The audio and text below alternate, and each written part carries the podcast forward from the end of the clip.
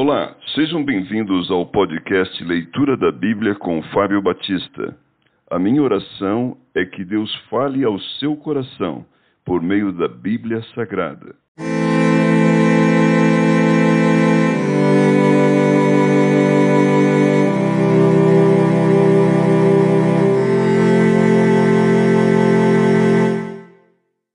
Mateus capítulo vinte e seis. O plano para tirar a vida de Jesus. Tendo Jesus acabado todos estes ensinamentos, disse a seus discípulos: Sabeis que daqui a dois dias celebrar-se-á a Páscoa, e o Filho do Homem será entregue para ser crucificado. Então, os principais sacerdotes e os anciãos do povo se reuniram no palácio do sumo sacerdote, chamado Caifás, e deliberaram prender Jesus à traição e matá-lo. Mas diziam: não durante a festa, para que não haja tumulto entre o povo. Jesus ungido em Betânia. Ora, estando Jesus em Betânia, em casa de Simão, o leproso, aproximou-se dele uma mulher trazendo um vaso de alabastro, cheio de precioso bálsamo, que lhe derramou sobre a cabeça, estando ele à mesa.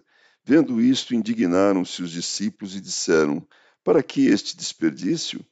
Pois este perfume podia ser vendido por muito dinheiro e dar-se aos pobres. Mas Jesus, sabendo disto, disse-lhes: Por que molestais esta mulher? Ela praticou boa ação para comigo, porque os pobres sempre os tendes convosco, mas a mim nem sempre me tendes. Pois derramando este perfume sobre o meu corpo, ela o fez para o meu sepultamento. Em verdade vos digo, onde for pregado em todo o mundo este evangelho, será também contado o que ela fez para a memória sua. O pacto da traição. Então um dos doze, chamado Judas Iscariotes, indo ter com os principais sacerdotes, propôs: Que me quereis dar, e eu vô-lo entregarei? E pagaram-lhe trinta moedas de prata. E desse momento em diante buscava ele uma boa ocasião para o entregar. Os discípulos preparam a Páscoa. No primeiro dia da festa dos pães asmos, vieram os discípulos a Jesus e lhe perguntaram: Onde queres que te façamos os preparativos para comeres a Páscoa? E ele lhes respondeu: Ide à cidade ter com certo homem e dizei-lhe: O mestre manda dizer: O meu tempo está próximo. Em tua casa celebrarei a Páscoa com os meus discípulos. E eles fizeram como Jesus lhes ordenara e prepararam a Páscoa. O traidor é indicado. Chegada a tarde, pôs-se ele à mesa com os doze discípulos. E enquanto comiam, declarou Jesus: Em verdade vos digo que um dentre vós me trairá.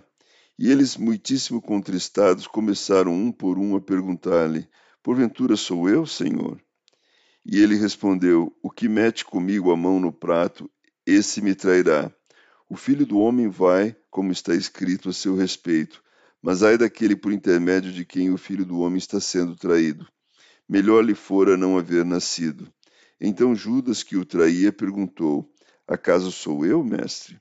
Respondeu-lhe Jesus: Tu o dizes. A ceia do Senhor.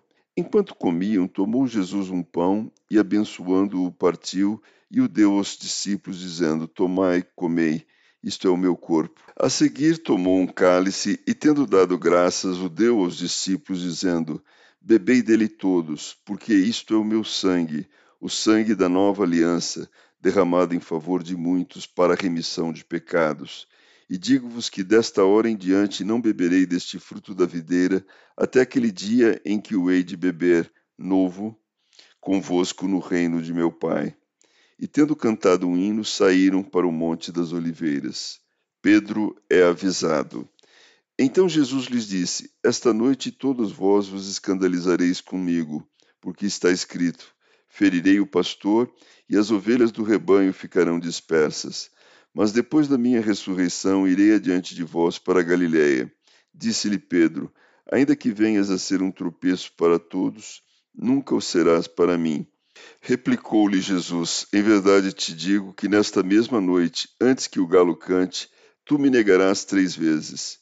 Disse-lhe Pedro: Ainda que me seja necessário morrer contigo, de nenhum modo te negarei. E todos os discípulos disseram o mesmo.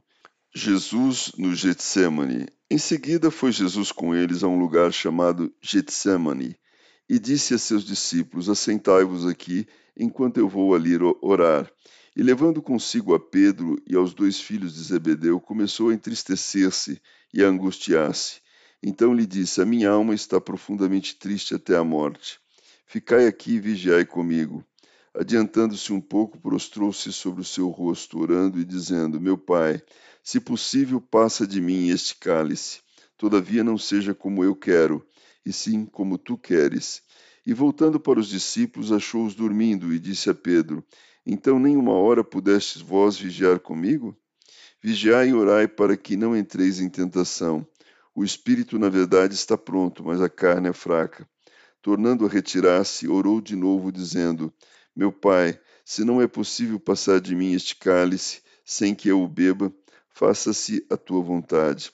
E voltando, achou-os outra vez dormindo, porque os seus olhos estavam pesados. Deixando-os novamente, foi orar pela terceira vez, repetindo as mesmas palavras. Então voltou para os discípulos e lhes disse: ainda dormis e repousais. Eis que é chegada a hora e o Filho do Homem está sendo entregue nas mãos de pecadores. Levantai-vos, vamos, eis que o traidor se aproxima. Jesus é preso. Falava ele ainda, e eis que chegou Judas, um dos doze, com ele grande turba com espadas e porretes, vinda da parte dos principais sacerdotes e dos anciãos do povo. Ora, o traidor lhes tinha dado este sinal: aquele a quem eu beijar é esse, prendei-o. E logo aproximando-se de Jesus, lhe disse: salve, mestre, e o beijou. Jesus, porém, lhe disse: amigo, para que vieste? Nisto, aproximando-se deles, deitaram as mãos em Jesus e o prenderam. E eis que um dos que estavam com Jesus, estendendo a mão, sacou da espada e, golpeando o servo do sumo sacerdote, cortou-lhe a orelha. Então Jesus lhe disse: embainha a tua espada, pois todos os que lançam mão da espada, a espada perecerão.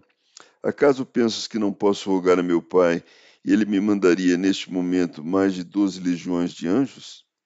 Como, pois, se cumpririam as Escrituras segundo as quais assim deve suceder?